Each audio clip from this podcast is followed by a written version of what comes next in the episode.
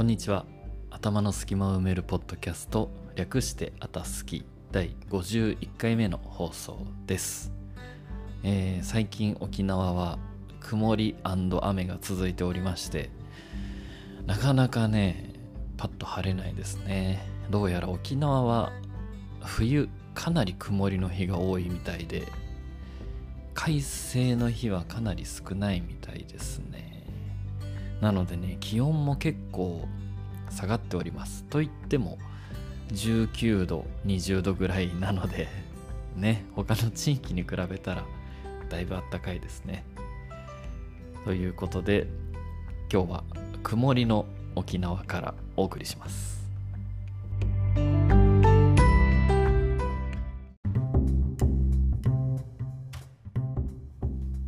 さあ喋っていきましょうか。今日はね久しぶりに大事な感じの夢を見ました。毎日夢見るって話は前したんですけどやっぱいろんな夢があるじゃないですか。わけわかんない夢だったりすっごい楽しい夢だったりなんか意味がありそうな夢だったりね。今日見たのはね意味がありそうな夢だったんですよ。4本立てだったんですけど、まあ、そのうち3本意味ありそうなやつで1本はどうでもいいやつでした。大事っぽい夢はねあの人に言わない主義なので言わないんですけどどうでもいいやつだけ言いますね。あの 今年も m 1があるじゃないですか年末に。で多分 m 1のコマーシャルかなんか見たからだと思うんですけど僕がね m 1に出る夢を見ました。と言ってもあのテレビで放送される決勝の舞台じゃなくて多分あれはね準決勝か準々決勝だったと思うんですけど地方予選みたいな。めちゃくちゃ緊張しますね m 1って。恐ろしいほど緊張しますよ。あのでしかも夢の中で僕が漫才のコンビを作ってオリジナルのネタやってたわけじゃなくてティモンディってわかります？あの高岸さん背高い高岸さんが済美高校出身の野球芸人というか野球ネタの時大体野球企画の番組に大体呼ばれてますよね最近。やればできるみたいなすごいポジティブなメッセージを発信してる芸人さんですけど僕があのティモンディの高岸さんのポジションでで相方は、まあ、そのティモンディの相方ツッコミの方でで舞台でネタをやるんですけど僕ティモンディじゃないじゃないですか。だからネタ全く知らなくて全然セリフが出てこないんですよ。で漫才始まってもいきなり止まっちゃってで相方が明らかにイライラし始めてでも途中でもう何も進まないから結局諦めてネタ途中でやめて舞台はけちゃうんですけどまあ緊張しました。何にもやってないのに立ってただけなのに。でねその舞台を降りる時に誰かがね今年は皇帝が優勝するって言ってたんですよ。皇帝ってお笑いコンビ分かりますかね？あの僕は結構好きなんですけど。なのできっと今年は皇帝が優勝するんじゃないのかなと思い今 m 1のウェブサイトを開き皇帝だった。皇帝のあ 皇帝はもう準決勝敗退してました。ちょっと夢当てにならない説が出てきましたね。そっか皇帝準決勝で負けちゃったんですね。残念。決勝にも行ってない。まだ決勝に一回も行ったことないんですね。意外。しかも何でしょうね。あの下田正輝と九条城っていう2人組なんですけど下田正輝の方は生年月日公開してるのに九条城は生年月日を公開してないっていう。なんでしょうね。あそしてえみくじチャレンジがあります。えみくじ皆さん分かります？m 1の決勝の舞台で誰がどの順番でネタやるかって本番当日まで決まってないんですよね。で番組の途中にえみくじっていうのを振って名前が出たコンビからネタをやっていくっていうそのネタの順番決めるえみくじです。これがね M1 のウェブサイトから弾けるんでちょっと弾いてみますね。うん。はい。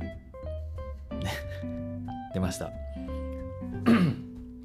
基地マッチングアプリが一番出会える。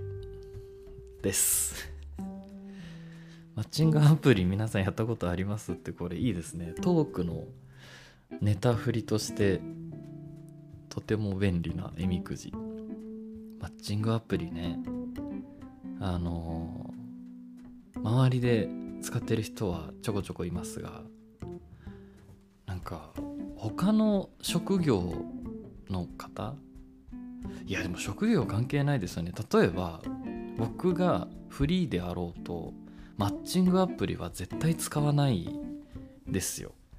あのなんでかというと患者さん出てきたら恐ろしくないんですか？でこれ医療従事者だからそうだと思ってたんですけど他の会社でもそうですよね。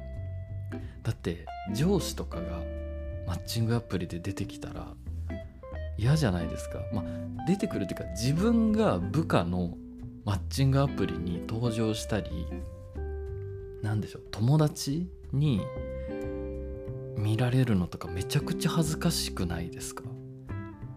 そういうのすっごい恥ずかしいと思ってできないんですけど、まあ、恥ずかしさより出会いたい欲の方が勝ってるってことなんでしょうか使ってる方々は。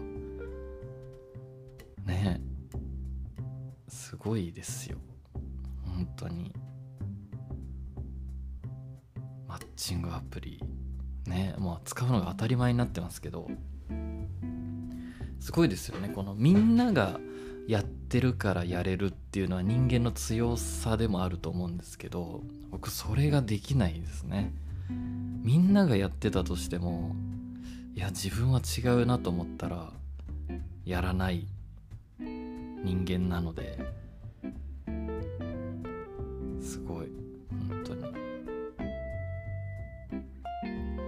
せっかくえみくじがトークテーマ振ってくれたのに僕がマッチングアプリマッチングアプリへの思いがなさすぎてちょっと。じゃあ記事読んでいきましょうか。今日も。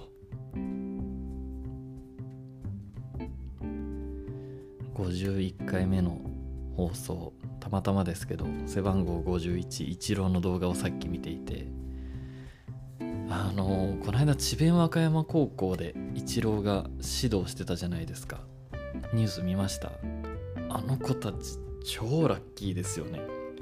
高校時代に一郎から直接指導を受けれるってもう一生の思い出ですよね。僕もずっと野球やってたんで。ね若い頃にそういう出会いがあったらまた野球人生も変わってたのかなって思いますよね。じゃあフィードリーを開いて何にしよっかな。東大卒なのに生きづらい人が陥る3つの失敗。ほう。あこれちょっと読みましょうか。いい良さそうな雰囲気がします。これは東洋経済オンラインの記事ですね。読んでいきます。タイトル。東大卒なのに生きづらい人が陥る3つの失敗。うん。東大内格差に打ちのめされた地方の貧困家庭出身者。営業職で疲弊し心を病んだ法学部の法学部卒の銀行マン。自らを奴隷と称し月200時間の残業を続けるキャリア官僚。東大卒の肩書きをリセットして医学部を再受験した市役所職員。などなどなど。えーあこれは出版されてる本を元にしてるんですね、えーこの本の中では上記のような東京大学卒業生のインタビューを通してせっかく日本では最上級の学びと研究の環境を与えられながらそれを後の人生に生かすことができなくなったことを後悔している人々の姿を描いた。それ以来多くの方から彼らはどうすべきだったのかあるいはこうすればよかったのではないかという質問や感想をいただいている。そこで本記事では東大を出た彼らはどうすれば幸せを感じながら生きられたのかということについて卒業生への取材を重ねる中で見えてきた生きやすくなるためにやってはいけないことを改めて書いておきたい。これは東大の卒業生に限らずいわゆる高学歴とされその学歴はアイデンティティの一部としている人々一般にも通じる話でもあるだろう。うん。学歴に集中する学歴に執着する人ほど要注意。東大に入るために犠牲にしたものが大きい人ほどその見返りを求めるものだ。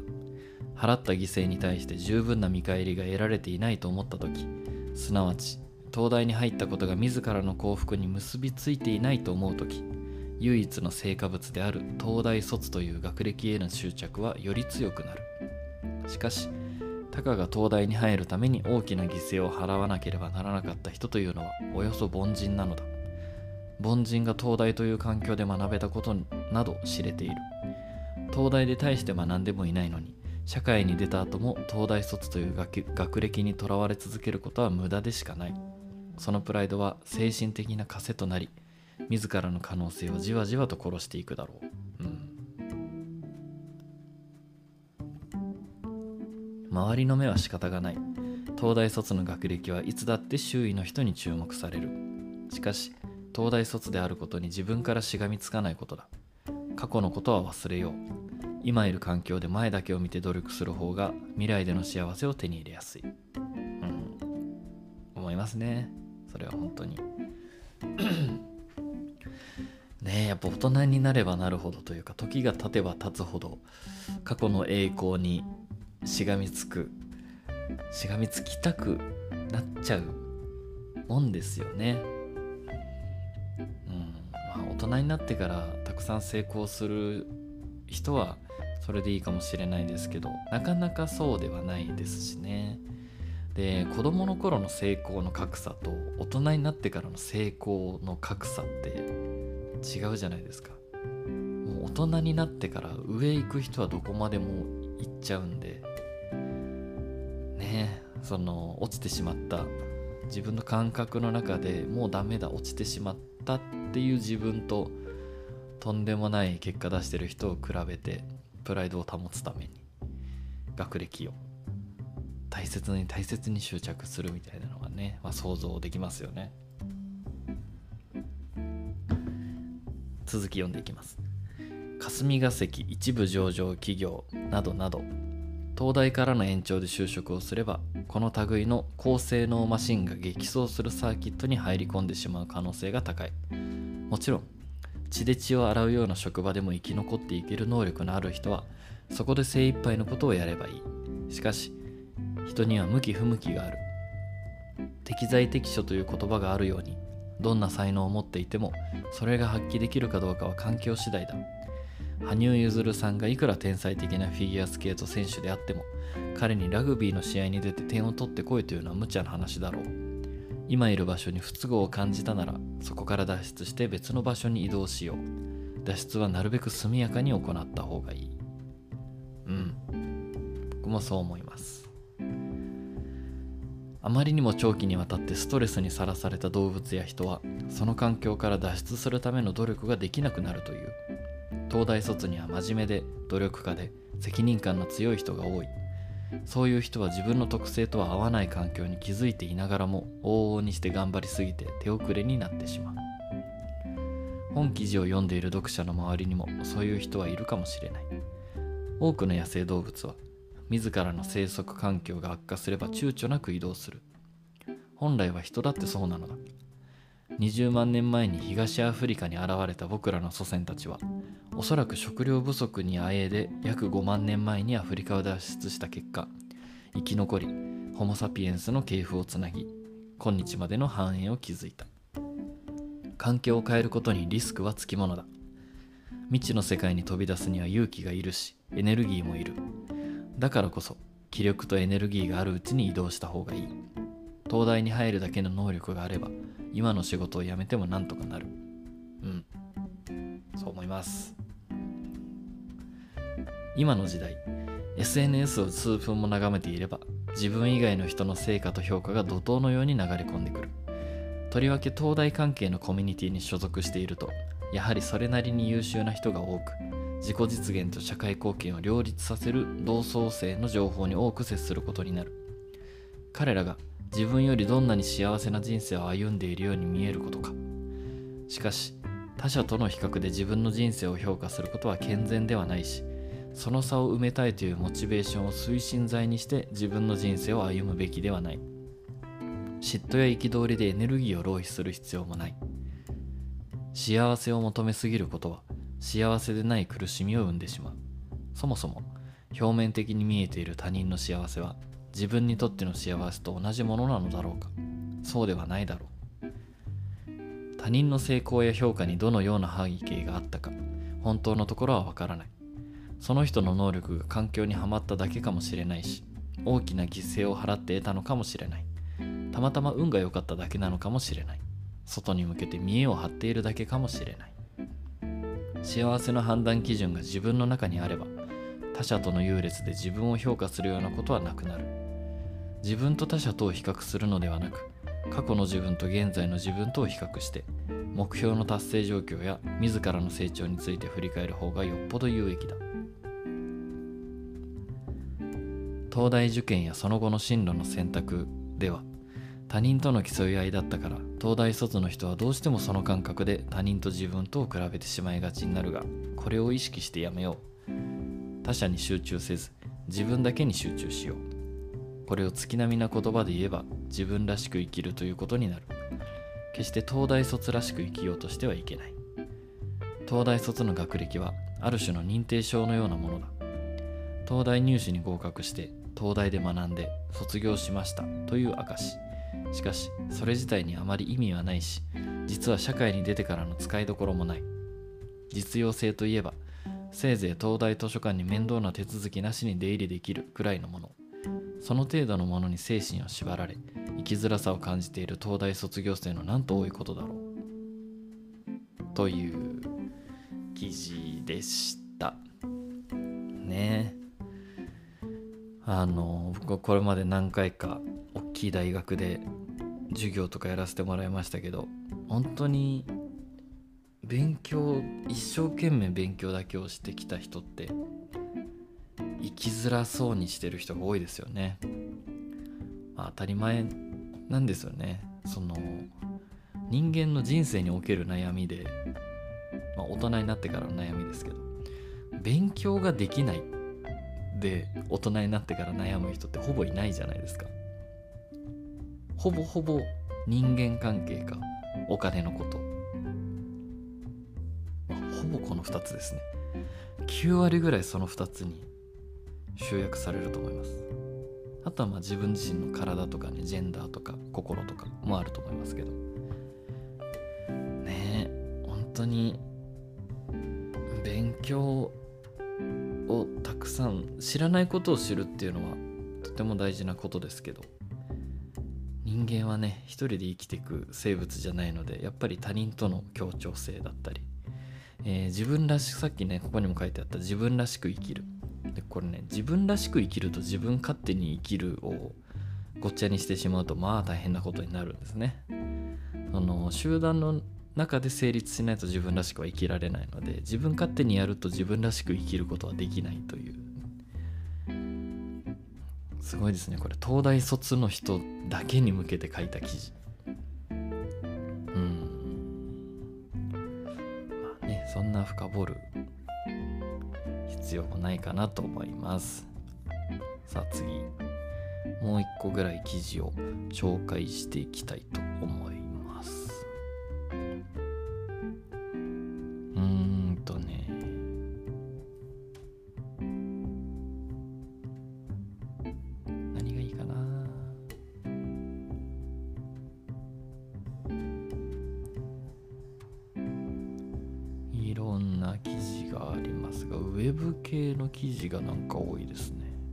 クノロジー系。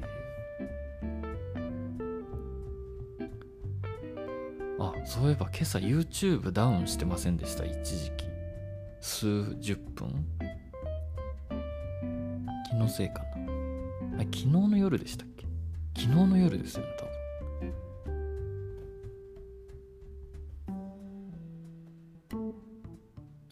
やっぱり昨日 Google のサービスの一部が停止してたんですね。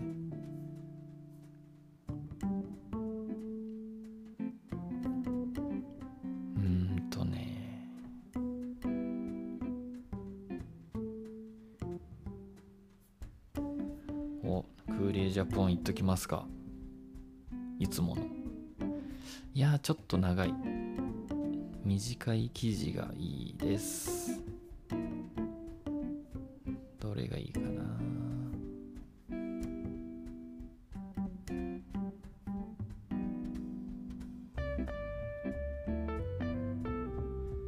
メガネを嫌がる娘に母親はニュースの生放送で手本を示した。これにします。これはアメリカのワシントン・ポストの記事です。読んでいきます。いた。肘を思いっきり机にぶつけました。すいません。はい。えー、パンデミックのせいでリモート学習に切り替わってから数ヶ月ほどが経った頃ターニャ・バビッチの10歳の娘はあることに悩み始めていた。メガネをかけなきゃいけないけどかけたくない。彼女はメガネをかけてバーチャルクラスの画面に映し出された自分を見たクラスメートたちが何か言うのではないかからかわれるのではないかと気にしていた。だが母親のバビッチはメガネをかけなさいと一括娘はふてくされてしまった。そこでシカゴ ABC7 の朝のニュースのアンカー司会ですね。を務めるバビッチはメガネ姿で1週間放送することを娘と約束した。親が自ら示してみせるとでも言うのでしょうか。メガネをかけることは恐れるようなことじゃないと伝えたかったんです。そう話すバビッチは約束通り1週間メガネ姿でカメラの前に立ち続けた。喉が鳴りました今動物みたいな音が喉から。そして最終日の金曜の放送で視聴者に向けて語り始めた。今朝もご覧くださりありがとうございます。番組の最後にメガネが似合っているとの声を寄せてくださった皆さんにお礼を。そしてなんで急にメガネをかけ始めたのかと疑問に思った方々に説明させてください。バビッチはメガネを嫌がる娘とのいきさつを述べ娘にこう伝えたかったのだと語った。他人があなたについて何を言おうと何を思うとそれはあなたが気にするようなことではありません。ただありのままの自分でいなさい。自分に忠実に堂々と。あとはおのずとなんとかなります。バビッチがそう結ぶとカメラが切り替わりテイラー・スウィフトやジェニファー・アニストンなど有名人のメガネ姿が次々と映し出された。そして最後は ABC7 ニュースのメンバーたち。現場記者からお天気リポーターまで全員がメガネをかけて分割画面に登場。番組プロデューサーの粋な計らいだったが何も聞かされていなかったバビッチは驚くと同時に喜びで顔を輝かせた。涙がこみ上げてきました。タイミングよく画面が最後のクレジットに切り替わってなんとかなりましたけど。家では娘が何千人もの視聴者の前で誇らしげに眼鏡をかけている母を見ていた。娘の表情はゆっくりと笑みに変わっていたとバビッチは言う。金曜日以降バビッチのツイッターアカウントには眼鏡をかけた子供の写真が視聴者からたくさん送られるようになった。メガネ姿は美しいと示してくれてありがとう。うちの子にもあの放送を見せるつもりなど親からのメッセージが添えられている。バビッチの娘はそうした他の子たちの写真も見ながら少しずつメガネに適応しているという。かけたくないと言っていたのがかけるようになりまだ嫌がってはいるが以前ほどではない。母親の手本だと称賛されるバビッチは自分はそんなできた親ではないと話す。私は全てにおいて正しい答えを持っているわけではありません。ただ今回の娘の悩みについては私が出した答えがうまくいったようでホッとしています。バビッチ素晴らしい。すごいですね。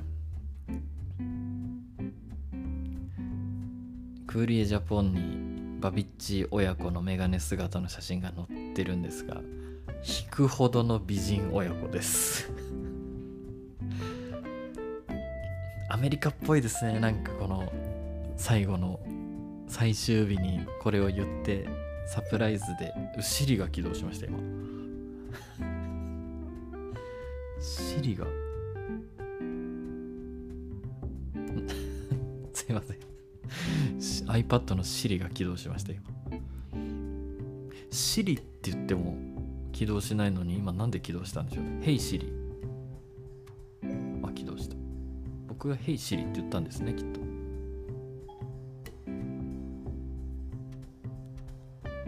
はいバビッチさん。素晴らしいですね。いいいいニュースだ。メガネね。僕も本当はメガネかけなきゃいけないぐらい目が悪くなってきててもともと1.5あったのがまあこれ分かりやすく iPad のせいなんですけど iPad 買ってから1年で視力が1.5から0.6まで落ちたんですよ。でそこからずっと0.6を維持してる感じなんですよね。でもあの自然な感覚自分が見えてる感覚を大事にしたいので眼鏡かけてないんですけど車運転する時とかねはかけた方がいいのかもしれない、うん、という素晴らしい記事でした。バビッチ親子。いいですね。こういうのはいいですね。